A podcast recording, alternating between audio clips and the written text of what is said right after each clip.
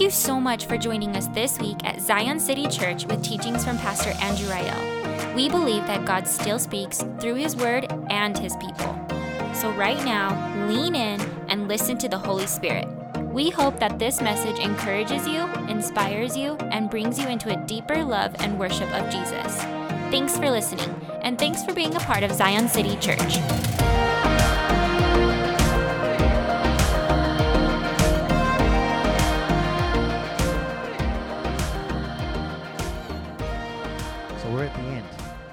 We've made it. Some of us limping, crying, but we've made it. The crying was me. I'm not gonna lie. No, it's- it's been a it's been a pretty uh, crazy and heavy season. I was telling my wife, I was like, I just can't wait to just tell stories about Jesus again. I was like, because this has been so much. But man, it's been great. And in this series, there has been a tension. I don't know if you've felt it. It's this tension between the life that Jesus calls us to live and the life that we experience. Right? It's the life that, that Jesus is inviting us into and the life we live in our day in and day out. And with that tension, we're aware of the gap between us and what Jesus calls us to. And when we have conversations about following Jesus, one thing is very clear the cost to follow him is high. I was reading in the Gospel of Matthew that a teacher of the law came up to Jesus and said, I will follow you wherever you go. And Jesus says that uh, foxes have places to sleep, but the Son of Man has no place to lay his head. And another person comes up to Jesus and says, Jesus, I'll follow you as soon as I can bury my father. And Jesus says, Let the dead bury the dead. Follow me. The cost of following Jesus is high. And Jesus pulls no punches in that. He, he makes no exceptions to that. It is high. But the other thing we don't consider is the even greater cost to not follow Jesus. There's a cost to that as well, too. And the cost is in human lives. The world is chewing up and spitting out believers day in and day out. Don't believe me? Sit with me through meetings in a week. And you'll see how the culture's vision of human sexuality is destroying the lives of people day in and day out. Time would fail me to mention the kind of conversations I've had just since we started this series. Countless cups of coffee, countless tears cried, countless Kleenex boxes of the sheer brokenness and ache of living according to the culture's script uh, of sexuality. Many are tired, frustrated, worn, and weary from all of the broken promises and unmet expectations from this secular script. The sexual revolution has left behind in its path a trail of relational wreckage. We think we are being sold the good life, but we are only given disappointment and disillusionment. Dallas Willard says this To depart from righteousness or right living with God and others is to choose a life of crushing burdens, failures, and disappointments. A life caught in the toils of endless problems that are never solved. Here is the source of that unending soap opera that sometimes the horror show known as normal human life. In my conversations with many, this is the felt experience crushing burdens, failures, and disappointments. Do you feel that this morning? Are you weary? Are you worn? Are you broken? Then, brothers and sisters, I come this morning bearing good news. I come bearing an invitation, and it is an invitation into rest. Jesus says, Come to me, all who are weary and burdened, and I will give you rest. Take my yoke upon you and learn from me, for I am gentle and humble in heart, and you will find rest for your souls. For my yoke or teaching is easy, and my burden is light. Every time I hear those words of Jesus, something within the core of my being cries out, longs for that kind of rest that he talks about, longs for the kind of experience of rest that he talks about. And I'm sure yours does the same. If most of us were honest with ourselves, we'll have all kinds of feelings about this series. Maybe you've agreed with me in everything that I've said, friend, right? Maybe you've disagreed with everything that I said, friend, right? Wh- whatever, whatever you find yourself, um, each of us knows something in the deep core of our being, and it is this that the way that most of us are living is not working. And the proof is in the pudding. We need something more, different, something with more potency and potential. We need a new way to live. And Richard Foster puts this in beautiful language when he says, Perhaps somewhere in the subterranean chambers of your life, you've heard the call to deeper, fuller living. You've become weary of frothy experiences and shallow teaching. And every now and then, you have caught glimpses, hints of something more than you have known. Inwardly, you long to launch out into the deep as we have examined rather thoroughly, the secular script is failing. It is failing to produce the kind of fruit that it's promised. It promises freedom and joy and peace. And I ask you one question Are we happier than we've ever been before? Are we more fulfilled? Are we more at peace? As we look at the social landscape, do we say all of this progress has brought all the things as it's promised? Or do many of us feel like it's failed to live up to those expectations. And when called on that reality, they point to more progress. Oh, we just need to go further. It's just more education. It's just more this. It's just more this. And the metric keeps moving and it fails to deliver. And all of our progress and all of our freedoms, we still find ourselves longing for something more.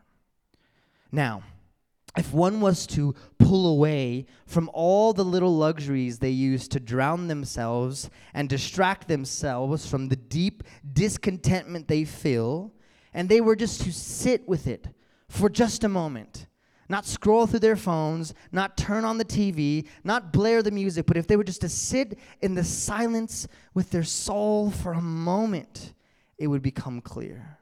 The way that they are living is not working.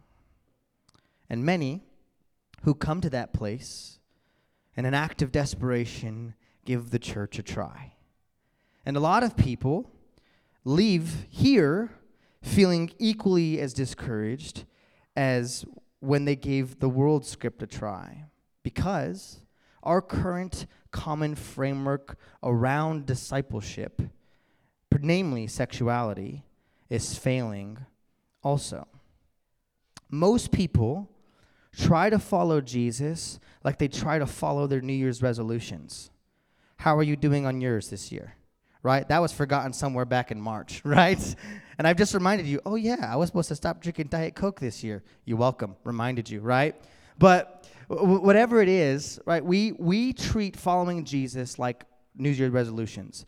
We think that we could follow him by sheer willpower right? That if we just watch the right video and kind of inspire ourselves enough and kind of just conjure something within and we listen to a good sermon and turn on worship music, you know, and, and, and read a Bible verse or something, that somehow something will stir within us and then we will will ourselves into being and following Jesus.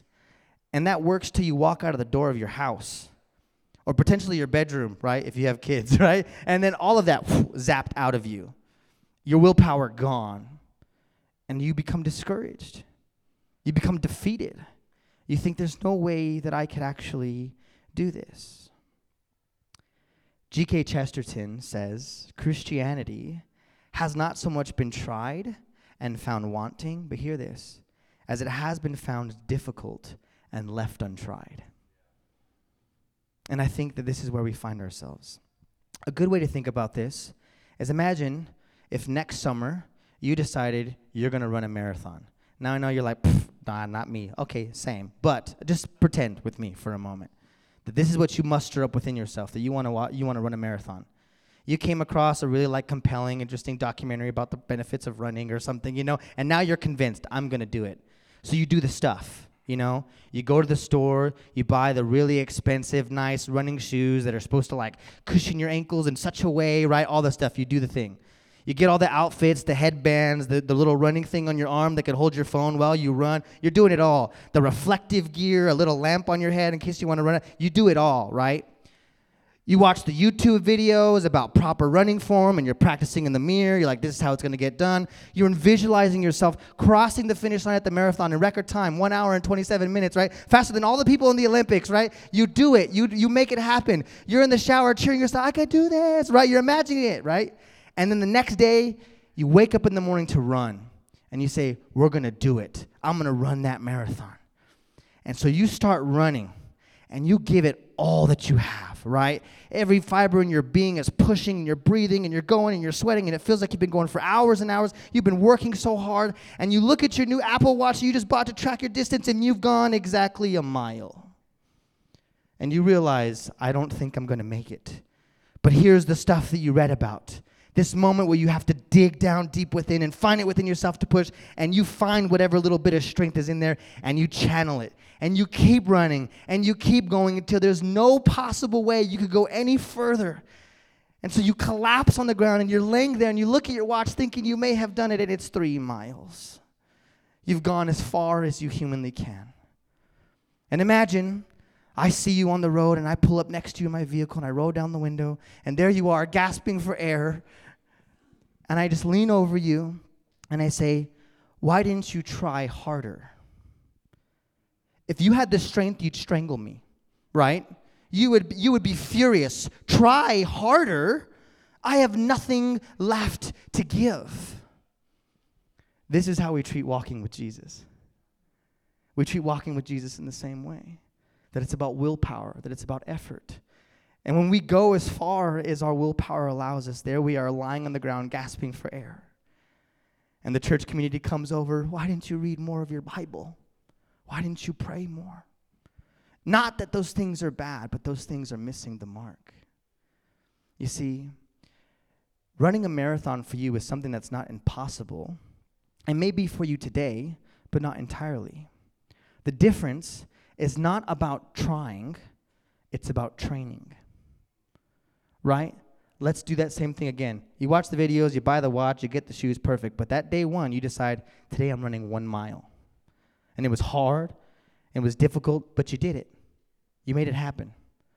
The rest of that week, you're running one mile. A couple weeks pass, you go to two miles. A couple weeks pass, four miles. A couple weeks pass, 10 miles. A couple weeks pass, and you just keep going up and up and up until one day, what was once impossible now becomes probable because of the way that you've trained. And this is the kind of analogy that Paul even used.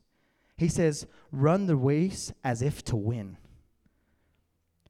Paul says that we are to train our bodies into Christ likeness.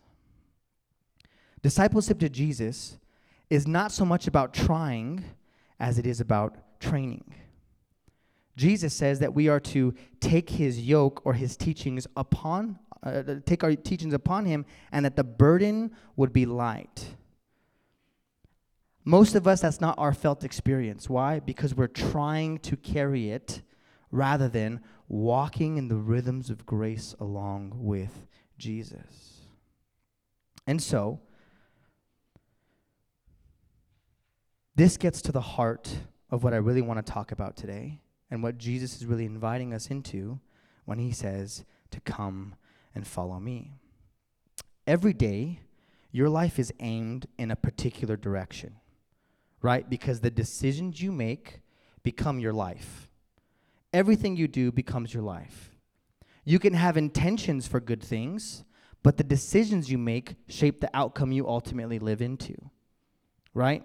I could have the intention to, you know, eat that thing of spinach that we bought at the grocery store this week, right? But if all my decisions are powdered donuts and whatever else, it's like it doesn't matter what my intentions are. What's shaping the trajectory of my life are my actual decisions.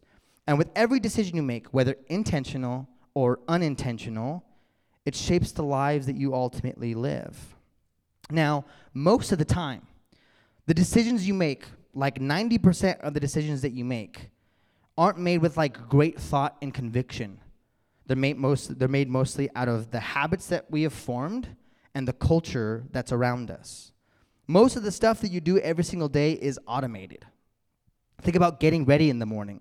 You can do all of that without your brain even firing into. You didn't de- you didn't think deep and contemplatively about how you brushed your teeth this morning, right? You just did the thing. It was out of habit. That's most of your decisions are based on the habits that you've created for yourself. And the other small fraction is the ones that we think deeply about, like what job am I supposed to take, or how are we supposed to handle this parenting challenge, or whatever it is. But most of the decisions that we make are kind of made for us by the habits that we've cultivated. And in this series, we've entitled it God and Sex, but the tagline, Sexual Formation in the Modern World. And at the core of our question for this series is this Who are we becoming by what we are doing? And this invitation to follow Jesus, hear me, is not an invitation to simply believe the right things. Though I think it's important we believe the right things. But it's this to take on his way of doing life. One of the more watershed moments for me was uh, rereading the Great Commission, right? Which is the famous part of Matthew chapter 28 where he sends his disciples into all the world. And much has been made of go into all the world and preach the gospel, baptizing them in the name of the Father. Yes. But there's this line that we always forget where Jesus says, teaching them to obey all that I've commanded. He doesn't say, teaching them all I commanded, but teaching them to obey all that I've commanded. This is the framework of discipleship. It's not just here's what Jesus said, but rather here's how we obey what Jesus said. What Dallas Willard calls practical theology. How do we actually live this stuff out? That it's not just beautiful ideas and some bookcase in our shelves, but it's embodied and lived in our everyday experiences. How do we move into that place? And the invitation to follow Jesus is not just that some intellectual enterprise that you just think about the right things and boom, you're following him. But it is an embodied, whole life pursuit of the life that Jesus has for him. That invitation to follow me is an invitation a rabbi would extend to somebody.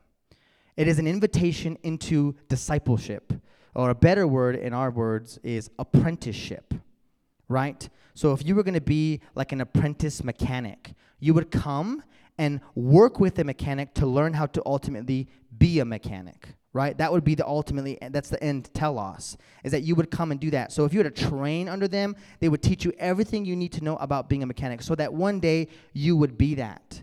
So when a rabbi like jesus would extend the invitation to come and follow me it is an invitation into apprenticeship. He's saying come and live life with me so that you can live life like me. This is the call of discipleship this is what Jesus calls us into. And so, as you follow Jesus, what that literally means is you're going to do the things that Jesus did, you're going to be with him, and, you're going to become like him ultimately. That that's the, that's the path of discipleship. John Mark Comer says this To have the life of Jesus, we must take on the lifestyle of Jesus. So, for us, following Jesus isn't something we think about, it's something we do with all of the decisions that we make, with the way that we posture our lives. Now, when most of us hear the teachings of Jesus and his calls to more and deeper, we think of it merely as an ideal, right? Like ideally that would be the case that we do that. Like Jesus calls us to to love our enemies. It's like, yes, in theory, you know, we should love our enemies, right? Or or be compassionate and, and, and generous to the poor. And it's like, yes, when it, we can make it happen, when we got a little extra spare change. You know, sure, we can be, you know, ideally, this would be the case, but God knows we're human, right? And we kind of give all these little caveats to the teachings of Jesus. But did Jesus think about his teachings that way as he called people towards himself? You know, if you can, if you can fit it into your already busy schedule, I know you're slammed, right? Can you just add this on top if possible? No, that is not the invitation of Jesus. Think about his call to the disciples drop your nets, come and follow me. Leave behind that which you hold so closely to your identity, your calling, your career, and come and apprentice under me. Come and follow me. It is an invitation to partake of his life. And so when Jesus calls us to follow him, it's not to add his teachings to our already full life, but is to build our lives around his way of living. And an important part of that life is what Jesus taught about sexuality. As we have progressed in this series, it has become clear that much of our ideas around our sexuality, our telos or our purpose, and our practices have been deeply formed by the world around us.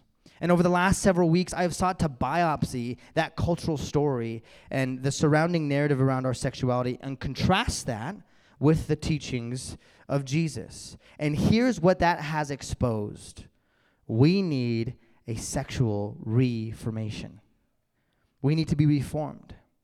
It may be costly, but it is the only way that it leads us to what Jesus calls life and life to the full. Dallas Willard again says this the cost of discipleship, though it may take all we have, is small when compared to the lot of those who don't accept Christ's invitation to be a part of his company in the way of his life. If much of our understanding has been shaped by the culture we are surrounded by, then we need to be reformed by the teachings of Jesus. How do we become reformed?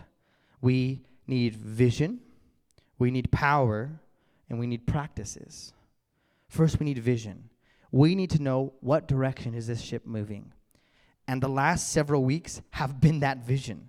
And it all began with the theology of the body and the story our bodies tell. That is the telos, the purpose, the vision for which our lives are moving down and wrestling through all these different avenues of singleness and marriage and and and and the the variety of other areas that we went and talked into about and and how the way of Jesus contrasts those very areas. That's the vision. But the next thing that we need is power. Now, the incredible thing about Jesus is he doesn't call us to follow him and say, You're on your own, good luck. But Jesus has sent the Holy Spirit to come and indwell and fill the people who follow him, to empower them for the very mission that he calls them towards.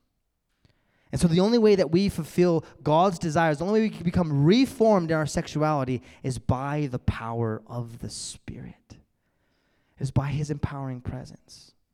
Now, I realize for most of you maybe who have been around the church or who have some familiar with the church, empowering by the Spirit sounds very like mystical. You know, it's like, how does one be empowered by the Spirit? Like, is it only in certain songs we sing? Like, do we gotta light some candles? Like, how does one become empowered? And as we talked about in our Holy Spirit series, empowering comes when you open your life up to the influence of the Spirit when you simply just invite Him into your world and begin to allow Him to influence your decisions, your actions, your thought patterns, and all the ways in which you live your life. But lastly, we need a set of practices, otherwise known as spiritual disciplines, that can help us resist the pull of the cultural tide and remain faithful to Jesus.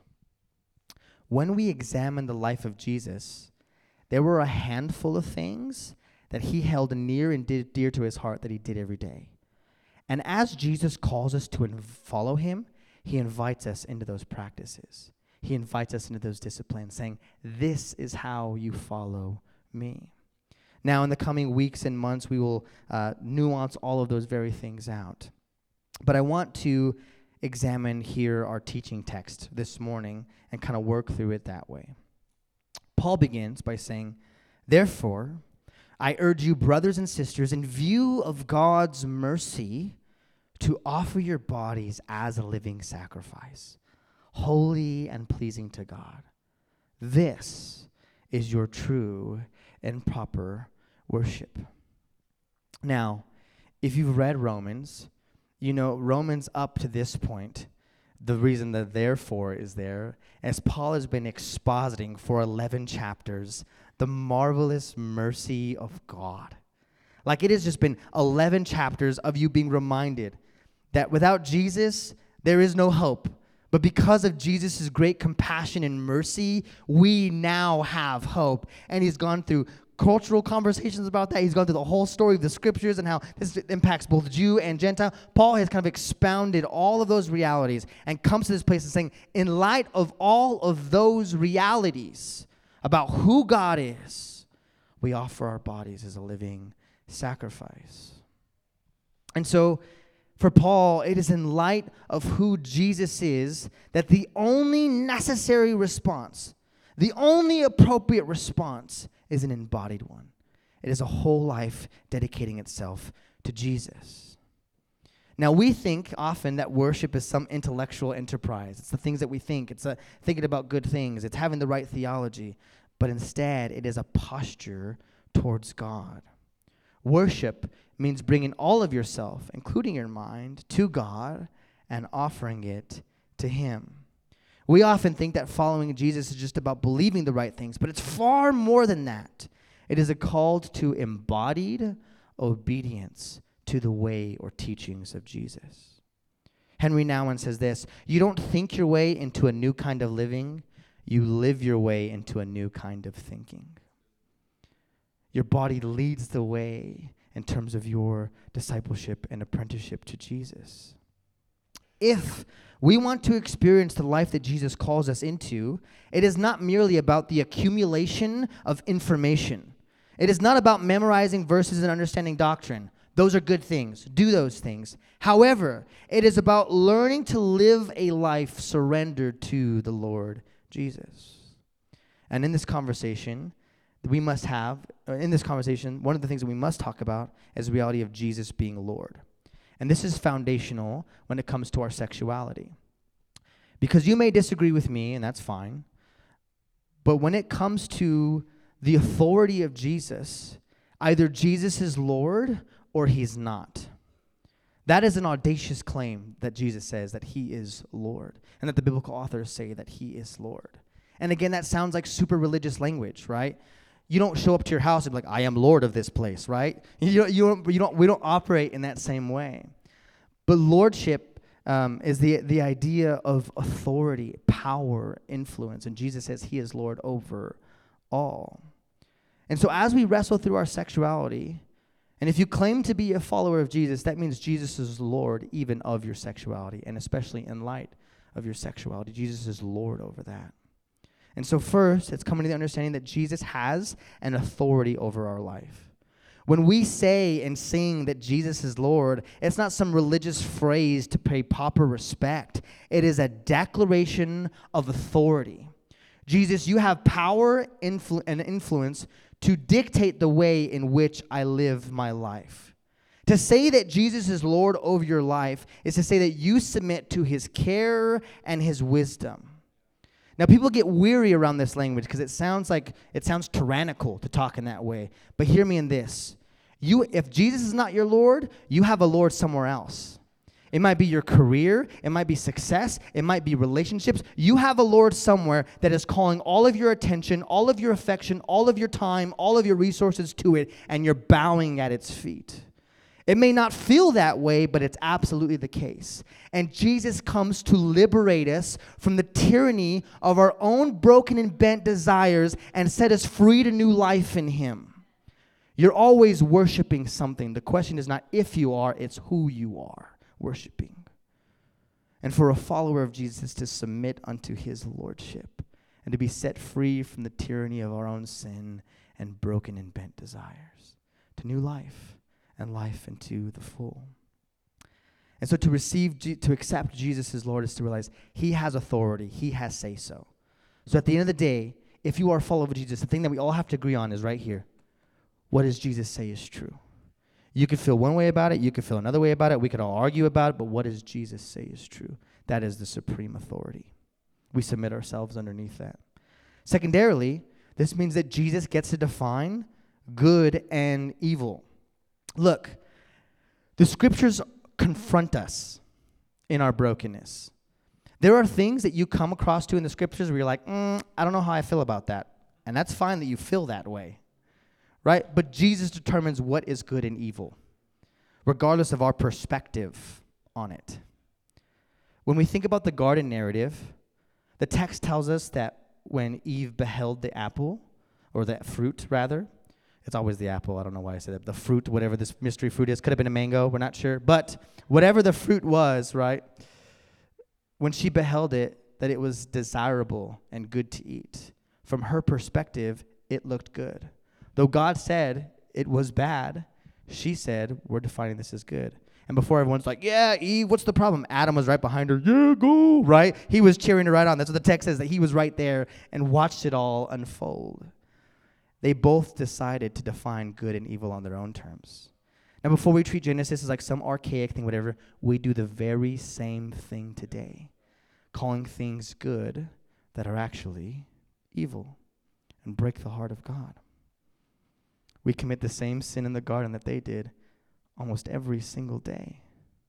And so, what the scriptures do is they're referred to as a mirror because they show us what we actually look like. They confront us in who we are. You may wake up in the morning thinking you look great, right? And then you get a walk by of that mirror and you look and you scare yourself. You know what I'm talking about? And you like get mad at the people in your house. How did you let me walk around like this all morning, right? It wasn't until you see because the mirror exposes what actually is. You could feel some type of way about how you look, but the mirror exposes that reality. It also says of the scriptures that it is a, it is a sword so sharp it can cut between the bone and the marrow. It is specific, it is accurate, and it exposes things in our heart. And so when you're confronted with a text that you don't like, or a scripture that's, you know, I don't necessarily agree with that, it's not like you can reason it out with God. He's exposing what is. And He's defining what is good and what is evil. And if you claim to follow him, it's to submit to that authority. It's that even though I don't see it that way, even though I, I don't understand it in that same way, saying that you are Lord means I trust that you know what ultimately is good. You see, when Adam and Eve beheld the fruit, they had no idea of the destruction it would bring, but God did. And it's about trusting his perspective, trusting that he has an ability to see things that you don't see. And so, the only appropriate response to the Lordship of Jesus is surrender. It's with open hands and an open heart to say, I don't know, but I know that you do. Show me, teach me. Now, if you're feeling conflicted about this, how has being your own Lord served you so far? How is it working out? Honestly.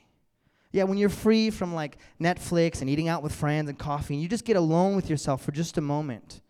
Most often, you are afraid to sit with the stillness and the silence because you're afraid of what might be exposed.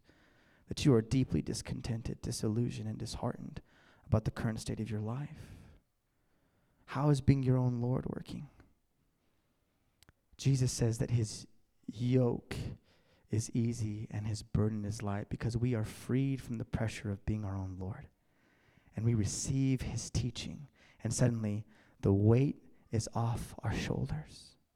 And he gets to define what is good and evil. We surrender to it. Now, I want to have a real honest pastoral conversation about this surrender. Surrender is not a one time event right? It's not like when you were just like 16, you're like, I surrender. And then boom, your whole life is surrendered and you just follow Jesus that way. No, every day is a re up on your surrender.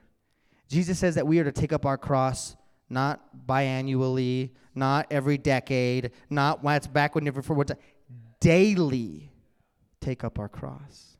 Daily resurrendering to the reality that Jesus is Lord. But here's what we often do. We surrender, and then just when we don't like things, we pick it back up, right? It's like, Jesus, you can have this whole situation, and then things get complicated. I'll take it from here. Thank you very much, right? It's like we, we do that all the time. It's like, oh, Jesus, we surrender our kids to you, Lord. They're yours or whatever. And then difficult parenting situations. I'll take this. Don't do that. Don't do here. Go there, whatever, right? It's like we want control again. Lord, I surrender my career before you until a career decision comes up. I'll take that back up. I'll reason to my mind and do a pros and cons list and really figure these things out, right? Whatever it is, whatever avenue and venue of life, we do that. We put it down and then we pick it back up. So every day is the conscious decision to surrender again. I surrender my life to you, all in all of its totality. And every fiber and every moment and all of my being, I surrender to you again. Because you're worthy. You know what's good and what's evil, and you are Lord. This embodied surrender is how we become holy. Paul says that as we offer our bodies as a living sacrifice, it is holy and pleasing to God. Again, holy is like a really religious word. All that it means is that you are set apart. You are different. Different from the from the frameworks and structures of the world, you are set apart. It has an aspect to moral purity to it, but its essence is that you are altogether different. And as you surrender your life to Jesus, he begins to transform you into his own image that you are set apart and different. And he says that that is pleasing to God. And it's not because God is like some egomaniac who needs his ego stroked for all these people to serve him. It's because in love, he made us with a purpose and a telos. And when we fail to live into that reality, it breaks his heart. But when we step into our redemptive potential, his heart is overfilled with joy because we're living as we were intended to live. It's pleasing to him because he's a good dad who loves his kids and longs for them to live into the reality that he has for them. But Paul goes on and he says, Do not conform to the pattern of this world. You don't realize the effect that the place that you live has on you until you travel, right? Um, all of us don't think that we have accents here in New Mexico until you travel, right? And you have to explain some of the words that you say. Uh, recently, we were in uh, San Francisco uh, with some friends. Oh, sorry, Santa, Monica, Santa, Santa Monica with some friends. And something funny happened, and in a very New Mexican way, I said chale. And my friend's all, what? And, I, and he speaks Spanish. And I was like, chale, bro. And he's like, what does that mean? So then we had like some long conversation about chale. And he left, he's all, chale. He kept saying as he was walking away. But we don't realize like how that stuff just kind of like flows out of us, right? Or you go somewhere and like we love like heat in our food here and you're just all, like it tastes bland. You're like, you got some Tabasco or so, you know? It's like we don't realize that our palates are even formed by the places where everything's with garlic salt. You know, you're just throwing it on everything. Wh- whatever it is, we have these ways in which we don't even realize how the place around us has affected because we just drift towards that, right? And those things are silly, and none of those things are bad, right? But they have this influence on us, and we're unaware of it. Paul says we must be intentional about how we are being formed by not conforming to the patterns of this world, to the habits, to the way of life that is currently presented before us to not be conformed in those ways. And so, whether you realize it or not, right now you are being formed. Formation is not a Christian thing, it's a human thing. We all are a disciple of something or someone. The question is, who is it forming you to be, and who is it that you are being formed into? The current around us pulls us in the direction of the strongest story and we will drift in the direction of the culture around us. So we must be intentional about our formation.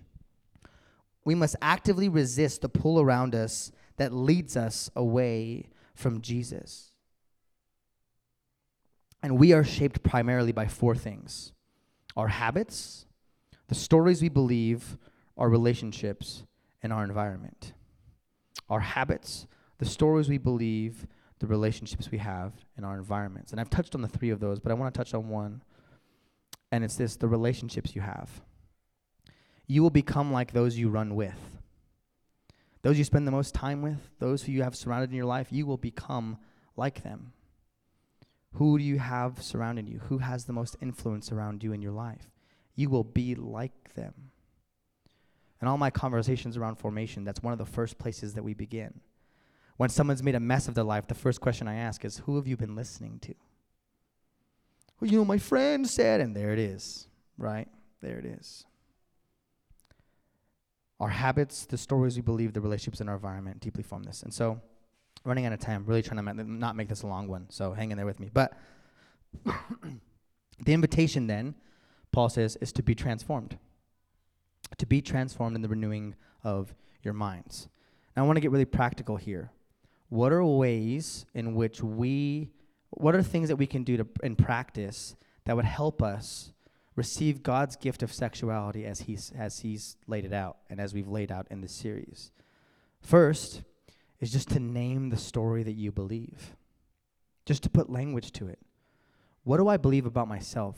What do I believe about my body? What do I believe about sexuality? What do I believe about same sex attraction? What do I believe about all of these realities? What do I believe about these things? And just name it. Put language to it.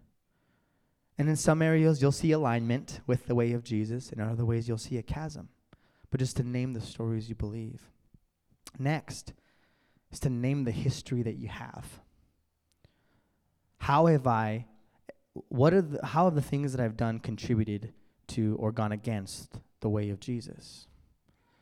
What are manners in which I've lived that are contrary to what Jesus says is the good life? And to name our history, to confess it say, These are the things that I've done. And lastly, is to confess or name the place that you find yourself in. Like, no hype, no over spiritualizing, no trying to like make yourself better than you are. Be honest. Where are you actually at? And confess that. I'm nowhere near where I should be, right? I don't believe any of that. Help me, Lord. Honestly, name where you actually are and that is the first step in moving in the right direction. But we confess. We confess the areas where Jesus isn't Lord of our lives, and then we resurrender those areas. The next thing I want to call us to is contemplation or to contemplate as a community. A lot of what we do is just formed by our habits, so we must think about our habits and decisions very carefully because they form the lives that we ultimately live. And so, first, I want you to think about the story you believe about your own sexuality and how it's influenced you. Think about what you believe to be true and how that belief has shaped the decisions that you've made and that brought you to where you ultimately are today. You'll see the path, you'll see the way that that has gone. Next is to think about the relationships around you and how they influence you. Is my closest circle pushing me towards Jesus or pulling me away? That's an honest and serious thing that you must contemplate and think through. Next is about the habits that you currently have. If the first thing you do in the morning is roll over and reach your, over for your phone, that has an influence on you. The first app you open, whether it be the news app or Instagram or whatever, has an influence on you. And the first few moments of the days, the first thing to fill your mind is what? Yeah. But for those who aren't in that place, right, it is something else. It would be that. It would be the news. It would be social media. It would be whatever. And I want to specifically, as a quick caveat, say we need to be really thinking through the way technology is forming and shaping us, because it is. And I want to confess something. Um, I had an Apple Watch for a long time, and I loved it, and I still use it when I work out. But I had it on me all the time, and it would like ping, and instinctively I would look at it. Instinctively, I wouldn't even think about it. And one time, Celeste and I are in a disagreement, and it pings, and I don't even think about it. You're all judging me. You're Okay, hold on, right? But I don't even think about it but I just glance at it and it was like time to breathe. It's like, yeah, good one, right? But I look at it and she's like, you can't even give me your undivided attention. And it was at that moment that I realized this thing has been forming me. It's like I'm hearing that, and it's not that I wasn't engaged in the meaningful conversation, but in that moment, with my bride, with my wife, with the woman I love the most in this world, my attention was pulled away for what? The Bleacher Report app, right? Or whatever it is, some sporting notification. A reminder to breathe. I'm doing that just fine. Thank you, Apple Watch, right? And so I put it away. I realized how it was forming and shaping me. And it, it may, you might be like, it's a little dramatic. Maybe, but it mattered to me. I wasn't able to be present with the people that I loved the most. We need to be rethinking our relationship with tech. How is it forming and shaping us as families, as individuals, as people? A word to you, parents. We got limited time with our kiddos. Limited time, precious, special, precious time. How is tech pulling us away from that? It's hard now to not go to a restaurant and see everybody on their phone. And this is not like some old man with his cane. These kids don't know about their, but it's true. They're longing for connection and don't realize the connection they're longing for is sitting across from them at the table. And it's not just you young whippersnappers, it's everybody. I see 80 year olds on Facebook or trying to get on Facebook, right, at the table when their grandkids are sitting across from them at the table. We must rethink about how tech is forming that and how tech is forming us in terms of our sexuality. What things are we constantly being exposed to? Would you be comfortable to, in this room, watch what you've watched on TV right here on this screen this week? If not, why? Just why? No judgment, no condemnation, just why? Well, it would be inappropriate. So if it's inappropriate and you wouldn't want anyone watching you, you watching that here, why are you watching it to begin with? I'm not here to answer questions. I'm just here to ask them, right? You do with what you want with those. But really, what do you do with that? Something to really consider and weigh. I want us to also think about the environments that we are, are, are in and how they influence us.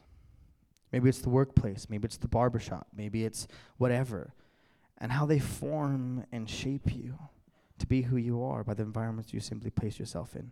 And lastly, and I'm really running out of time, but is this other one is to cultivate. So we confess the areas that we've gone wrong. We we contemplate or consider our lives, and lastly, we cultivate. We put into practice these things. And so, a question you need to ask yourself is this: What are things I need to get out of my life? What are things I just need out? And right now, something's probably been brought to mind, and you're instantly making justifications for why that can't be the case.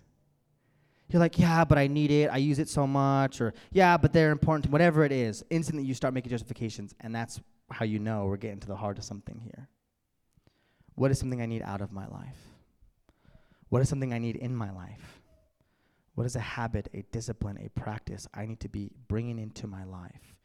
Maybe, and just maybe, it's starting your first few moments, not groggy eyed reaching for the phone, but instead to spend a few moments in silence in the morning not rushing to turn on the TV or the music or the podcast or whatever, but just sitting in a few moments in silence and praying a simple prayer like, Come, Holy Spirit. And watch how that just shifts the trajectory of your day, your week, your month, your year. That simple practice. These small incremental changes making the huge difference. Lastly, what boundaries do I need to set up to safeguard my life? In this series, I believe that the Spirit is exposing lines and areas that we're crossing that are bringing destruction and havoc in our lives. And it's time to set up boundaries. Now, this isn't, oh, this is legalism. No, man. This is just wisdom. The scriptures say the, the spirit is willing, but the flesh is what? Weak. If you know going to a place, doing a thing, having this, this device, whatever, is hurting your apprenticeship to Jesus, get it out of your life. Draw the boundary. Whatever that looks like for you, and whatever relationship that is, draw the boundaries and draw, draw them firm. And you could think that's legalist or whatever. Think that. But I'd much rather, you know, live faithfully to Jesus and expose myself to things that just ruin my soul. And the next one, sorry, this is like super somber. Next one is going to be a little bit more uplifting. Is cultivating delight. So, as the church, we need to have like the, mo- the, the best culture to be in. When people think about following Jesus, it's like so serious and somber. It's like, oh, we have to do the thing. It's like, dude, following Jesus is joyful, right?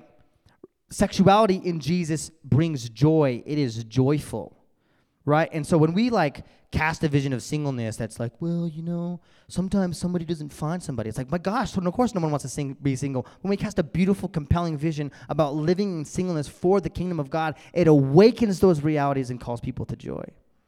But there's the other side of that responsibility that as a community, we celebrate that reality just the same as we'd celebrate somebody getting married or a family. We celebrate and cultivate singleness in that same way. And so we have to have a different vision of dating, of relationships, of our relationship to tech, all of these different things. We have to have a different vision of that so we become different kinds of people. And we need to celebrate that as a community and not view it as like a yoke that's a burden but instead as a gate that opens up the door for freedom in our lives. And the Christian community should be the community of the most joy. The scriptures tell us that the joy of the Lord is our strength. And so, do you need help in your wrestle through these hard conversations about sexuality? It's not found in sincerity, it's not found in seriousness, it's found in joy.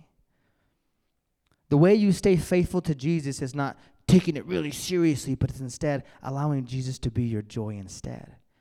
Because as you behold him, those other things begin to fade in the background. You cultivate joy in your relationship with him. And that as a community, we be a community of celebration as people live in the reality of the kingdom. And that's our time for today. But at Zion, we don't want to be a people who just hear the word and do nothing. We want to be a people who respond. So if you would just join me in standing.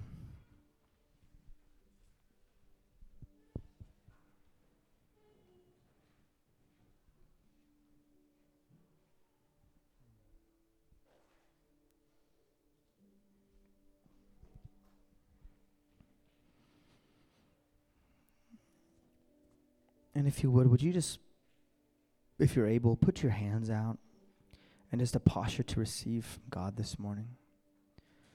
And this is just a sign. It's not there's nothing special. It's not you don't get a special channel to heaven. This is just you saying, God, I'm open to receive from you today. Come, Holy Spirit. Come, Holy Spirit. Our response is going to look a little different this morning. In that, um, if you come forward, we're not going to ask you questions or interview you. We just want to stand next to the very things that God is doing in your life. And so, if you if you choose to respond, and I hope you do, just know that um, you won't have to explain yourself or answer the questions, whatever. Someone's just going to come and just going to pray for you, and just affirm the things that God's already doing in you. But I, but I have a sense of a couple things. We were praying for you guys this morning and as a leadership team, we have been praying for you. And I've been praying for you this morning. And, and, and I had a sense of a couple things. Um, first, I, I, I have a sense this morning that there's uh, people in the room, namely married couples, and the vision that I, the, the, the picture I saw in my mind was like a wedding photo being torn apart. But at the very bottom, it's still being held together. And that's how you guys feel right now as a married couple. You feel like you're barely holding on together. You're on the last leg, the last bit. And you need God to strengthen your marriage. You need God to bind it up again. And in, in my mind, there was specifically something about maybe even feeling abandoned in the marriage. And so, if, if that resonates with you, all I'm going to ask you to do is just come forward. And there's nothing special about up here. There's no like holy dust on the ground or something that you get, something extra. But this is just an embodied way of saying, I'm responding to God and I want to respond to the work that He's doing in me because He sees me. Because we believe this that when God speaks, it's because He wants to act, He wants to do something. Um, I was also struck this morning with just an overwhelming sense of just loneliness in somebody. That you just feel alone, that you feel unseen, that you feel misunderstood and that there was a part of you that was hoping to walk in this community this morning and feel seen and feel understood, even for just a moment. And the word of the Lord for you today is that He sees you, He understands you because He made you, and that you are not alone. If that resonates with you, I just want to ask you to come forward and receive that word as well.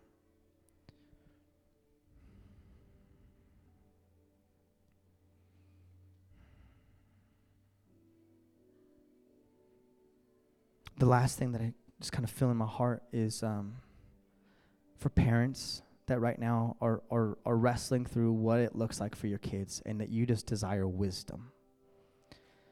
That you just, you want to know, God, how do I do this thing? At times you feel like a kid still, so you're like, how on earth am I supposed to raise kids too? And you just, you long for wisdom. And you've come in this morning longing for wisdom, for direction in terms of parenting.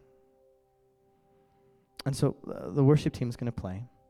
And as they do, if this is you, I'm going to ask you just to come in to respond. And just say that. And again, you're not going to have to explain yourself. You're not going to have to tell the whole story. Just come up, and someone's going to put their hand on your shoulder, and they're just going to pray for you. And I want to pastor us into risk. God has something beautiful this morning. And if any part of this, any part of this is resonating with you, respond. And we just want to affirm the work that God is already doing in you.